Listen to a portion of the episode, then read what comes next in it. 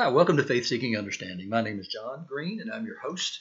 Today, we've got a special edition, sort of, of the podcast, and that's because a really good friend of mine asked me a question yesterday. She'd been reading a book, and a passage from uh, First Corinthians came up, and so she wanted to know about the context of that. What does it mean? Does it does it mean um, something I don't want it to mean? frankly. So what I want to do is, is I want to talk about that a little bit. I want to talk about what's actually going on there and, and how to interpret that whole passage. And so what it is, it's 1 Corinthians 7, and it's um, specifically what she was asking about was just one part of a verse, and that is the wife doesn't have authority over her own body, but the husband does. And so what that would seem to indicate is, is that whatever the husband wants, the husband can have, um, and that the wife can never say no to sex if even if she's sick or whatever she can't say no. And so what i want to talk about is is how to think through that. But you can't think through it alone really. You really need to think through it with your spouse. You need to pray through it with your spouse. And you need to really take some time to discuss that and to, to say how how are we going to live this out? How are we going to play this out in our lives? And so i want to read the context. So it's about five verses just take a minute. Now concerning the matters about which you wrote whoever paul's responding to it's good for a man not to have sexual relations with a woman. But because of the temptation to sexual immorality, each man should have his own wife and each wife, woman her own husband. The husband should give to his wife her conjugal rights, and likewise the wife to her husband. For the wife does not have authority over her own body, but the husband does. Likewise, the husband doesn't have authority over his own body, but the wife does. Do not deprive one another, except perhaps by agreement for a limited time, that you may devote yourselves to prayer. But then come together again so that Satan may not tempt you because of your lack of self control. So, what is it Paul's talking about there? Where, where does he get this idea? Well, it, he's not speaking into a vacuum, actually. I mean, it, my mind is, and, and, people who've known me for a long time will laugh at this, and, and uh, what I'm going to tell you is that it all goes back to Genesis. If we want to understand the nature of the marital relationship, if we want to understand anything about that at all, we go back to right at the beginning because you remember what's happened here, right? So so everything has been created. Well, not quite everything. We'll see the creation of one other thing in the passage that I'm going to read to. You. So Genesis 2 tells us about the beautiful um, garden that they're placed in and, and tells about the creation of all things. And then God gives the command about the tree of knowledge of good and evil that's in the center that's in the garden that you're not supposed to eat of it for in the day you eat of it you will surely die. And then after that right after we find out about the tree of knowledge and, uh, of good and evil the next thing is really interesting and i'm not sure that i've ever really noticed it this way before but but after we hear about the tree of the knowledge of good and evil the next thing that happens is god says it's not good that the man should be alone so there's a tree of knowledge of good and evil. And the very next thing God says is, There's something that's not good in my creation. And He has said up till then that everything was very good. But it's not perfect yet because something is not good. And that's for the man to be alone. He said, I'll make a helper fit for him. And so then it says, out of the ground, God formed every beast of the field, every bird of the heavens, brought them to the man to see what he would call them. And in that process of calling them something and naming them something, it's, it's an extension of the dominion God gives over the, the uh, rest of creation to, um, to humanity. And so the first act of dominion is naming it. What will you call it? So God's sort of uh, given him, Adam, part of the responsibility. So he's sharing something. He created it, but now he's giving Adam dominion over it and he's passing on that authority by allowing Adam to name all these animals. And so what happens is they parade before him and he calls it whatever it is. It's a tiger, it's a lion, it's a cow, it's a cat, it's a dog. that wouldn't have been the exact word because it would have been Hebrew. But he names all these, and then at the end of it it says, But for Adam there was no there was not found a helper fit for him. So the Lord God caused a deep sleep to fall upon the man, and while he slept, took one of his ribs and closed up its place with flesh. And the rib that the Lord God had taken from the man, he made into a woman and brought her to the man. Then the man said, This at last is bone of my bones, flesh of my flesh. She shall be called woman, because she was taken out of man. And then it says, Therefore a man shall leave his father and his mother and hold fast to his wife, and they shall become one flesh. There's something really interesting in all that. There's something about Eve, in fact, who she will be called later because she's the mother of all. There's something different about Eve from literally every other thing in cre- being in creation, right? Because prior to this, we had been told about the creation of Adam, and, and, and God picks up some of the dust from the earth, fashions it into a man. And here, what it, what it says then is that he formed all the beasts out of the ground in the same way, but not Eve. She's different because what she formed out of, she's formed out of man. So there's something profound in thinking about the idea of what does it mean that they are one flesh? Because they're literally one flesh. God didn't create two flesh, He created one. And then out of that one, He created her.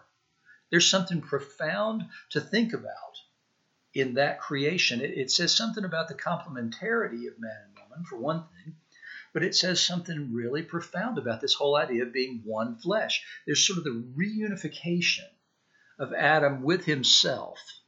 There's, there's two things, but really there's only one thing. But that one thing is intended for one purpose, it's intended for that marital purpose. So there's something within marriage that's unique in everything else in the world because the creation of Eve is unique. And so when you talk about me not having authority over my body within the marriage that my spouse does, it goes back and relates to this because we are to be one flesh, literally, which doesn't mean that one can exercise dominion over the other and have their way if the other person objects, if the other person's not in the mood, if the other person doesn't feel well, whatever. You you can't rape in marriage. That's not an option. And, and that's because we are intended to become one flesh. And there's a power in marriage because there's a power in this idea of one flesh. Be careful who you marry.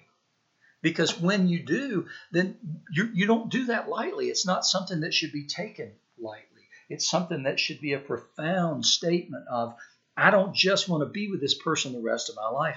I, I want to become a unity with this person, and unity in body, unity in mind, unity in heart. And so you're taking on an enormous obligation, but the grandest and most glorious journey of a lifetime. It, it, there's a there's a good intentionality in marriage that God has provided such an institution for us because it relates back to our own creation. And so you see and you hear the joy that Adam takes. He has watched as all these animals have been paraded by him and he didn't find anything that, that excited him. And then suddenly God brings the woman to him and, and it's, oh, at last, bone of my bones, flesh of my flesh. She shall be called woman because she was taken out of man. And so there's this, this restoration of unity that's intended in marriage. And, and the first place it begins is the separation from your parents. And so that's a that's a profound separation because well, you were taken out of your mother. So there's there's a there's a radical breach that that comes with you you were attached literally by an umbilical cord to your mother. And that first had to be severed and you had to become an individual. And individuated from your mother, from whom you had a symbiotic relationship while you were in the womb. And you would have been in the womb had it not been for your father. And so they took responsibility for you. And in, when, in Jewish law, if you know what a bar mitzvah is, it's at 13 when when he's de- when the son is declared to be a man. And what does he do in that? What is the ceremony for that? Well, he goes in front of the congregation in the synagogue and he reads in Hebrew a portion of the law. And it's an exciting day for this 13 year old. Let's call him a young man because he is now a man under Jewish law. He is, uh, has all the rights, privileges, and obligations in the synagogue. So it's a wonderful thing because it's a rite of passage But the one thing that most people don't think about is it's actually two rites of passage that have happened there because up until that day, when the son stands and reads from the law in Hebrew in the congregation, the father is relieved of a responsibility and an obligation because until that moment, all the sins committed by that boy belong to the father because the father has not, there's a, there's a defect somehow in that relationship. There's a defect in the teaching of to the son. If the son ha- sins, then that sin goes back to the father. But after that boy stands and reads in the congregation from the law, now he can be recognized as someone who can read the law for himself and is now responsible for the law himself. So the, the sins this person will commit are no longer the father's sins. They're no longer attributed to him or to um, they are now his own. Becoming a young man in Judaism is a profound thing because now you are separated one degree further from your father. And then at marriage, you're separated one degree further. And that separation is a radical breach the Lord says you're to leave your father and mother and cleave to your wife and become one flesh with your wife. So you've been one flesh with your mother when you were in the womb. Then that was severed through the umbilical cord. And now you're to become one flesh with your wife. And that's a physical thing, yes, absolutely, and gloriously so. But it's also more than that. It's emotional, it's spiritual, it's mental. We're to become one flesh. We are to be sort of indistinguishable in some ways from one another. It doesn't mean that my wife has to become like me or I have to become like my wife, but what it does mean is there's a give and take in all that that forms us into a new kind of person and we then together in marriage become a different kind of an entity so it's the process of all that that this passage from First corinthians has to do with it it's that it's the it's sort of you know most of your life, you work towards individualization, individuating yourself from your parents, your peers, the whoever's who have controlled or whatever you want to, whatever word you want to use. You move through that process, and then when you marry, then there's a different process that's supposed to occur, and that's the coming together of two to make one. That's a difficult process. I'm never going to tell you that it's anything other than a difficult process. And it requires a lot of trial and error. It requires a lot of talking with one another, but it also requires talking with others. But in becoming one flesh, what I do then is Paul is going to tell me later that what I need to do is to love my wife like I love myself. And so if I love my wife like I love myself, then there's two things, right? I'm going to respect her, I'm going to honor her, and I'm not going to force my um, pleasurable desires on her all the time just because I happen to always want that. If my wife doesn't always want that, then then we need to come to, to an agreement where we, we are one. Maybe part of the reason she doesn't is something to do with me. There's other things that need to be fixed and talked about. We need to deal with those things. But likewise, we're told not to deny one another those things. So there's got to be, in the making of one flesh, there's got to be a lot of give and take. And there's got to be a lot of honesty. There's got to be a lot of things that we talk about. There's there's seasons of life, in fact, that have to be dealt with that one may have responsibilities more than the other, and that, that we need to care for one another, providing for one another's needs. And some of those needs are sexual needs, and that's exactly what Paul's saying. He said, Look, I wish everybody could be like me. And, and we believe that to mean that he was single. And so he said, I wish everybody could be like that, but I understand that everybody's not made that way or wired that way. He tells widows, in fact, at some point, look, you know, it'd be better if you stayed single, but if you're burning with passion, then marry somebody in order that you're not committing um, sexual, Im- sexual immorality and sin. And so there's this realization that we're made as sexual beings at some level. We shouldn't control our lives certainly, and we need to be able to control our passions. You know, this is the the example or the uh, the analog people use all the time has to do with fire, especially if you're teaching to teenagers. I've heard this used a million times with teenagers. That that there's a good thing with fire. If I want to heat my house with fire, I build a fire in the fireplace. And that's a good thing, and it's a wonderful thing. It's a beautiful thing. People actually use that as screensavers, and they'll sit there and look at it for hours. And I don't get it, but they do. So it's a wonderful thing. It's a comforting thing. But if that fire comes out of the fireplace, it's a whole different feeling. And so there are limits prescribed around that. And, and the limitations that Paul would, would put here are the encouragement to one another to say that no, we are not our own. We are also part of one another. And so if you read the Song of Solomon, um, you'll hear the refrain over and over again of I am my beloved's and he is mine.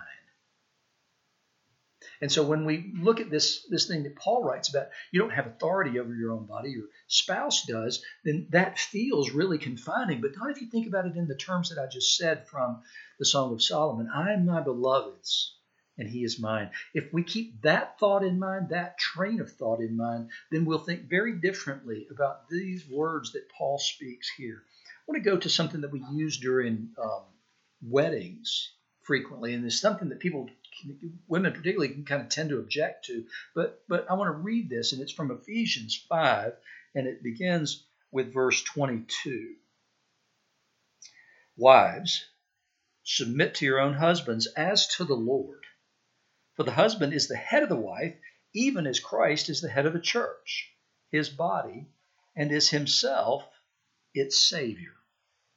Now, as the church submits to Christ, so also wives should submit in everything to husbands.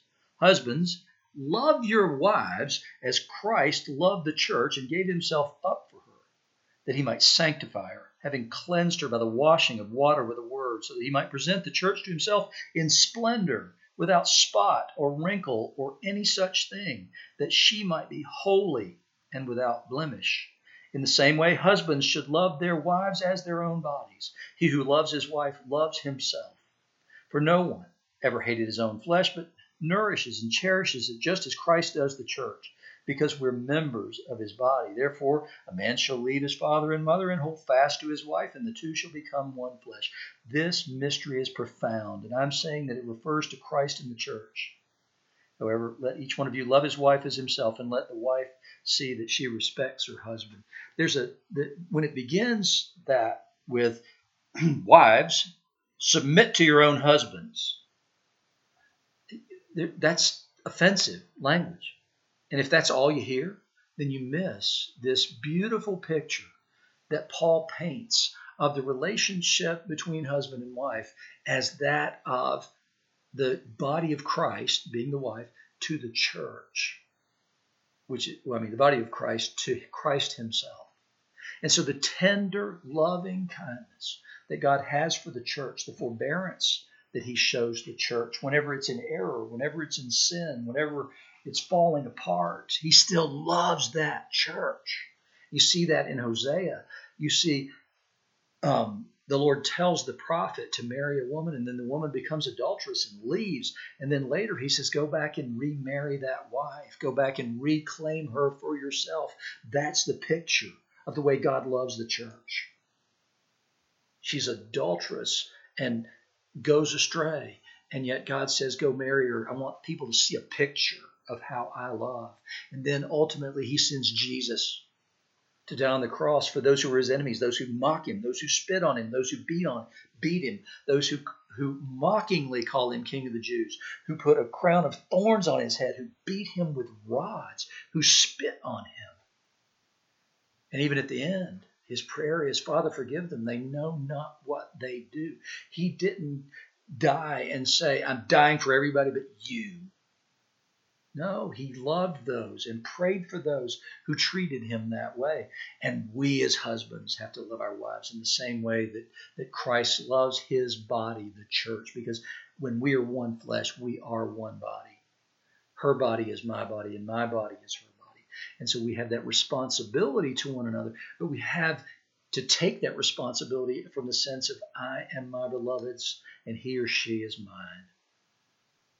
And so we work these things out. We honor one another with our bodies by not presenting them to another, but presenting them to one another in love.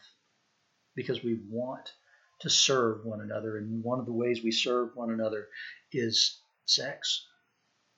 It's meant for more than just procreation. It's meant that we can serve one another and express our loves fully with one another within the bounds of that marriage covenant. I hope you find this helpful. Again, I'm John Green, and you've been listening to Faith seeking understanding.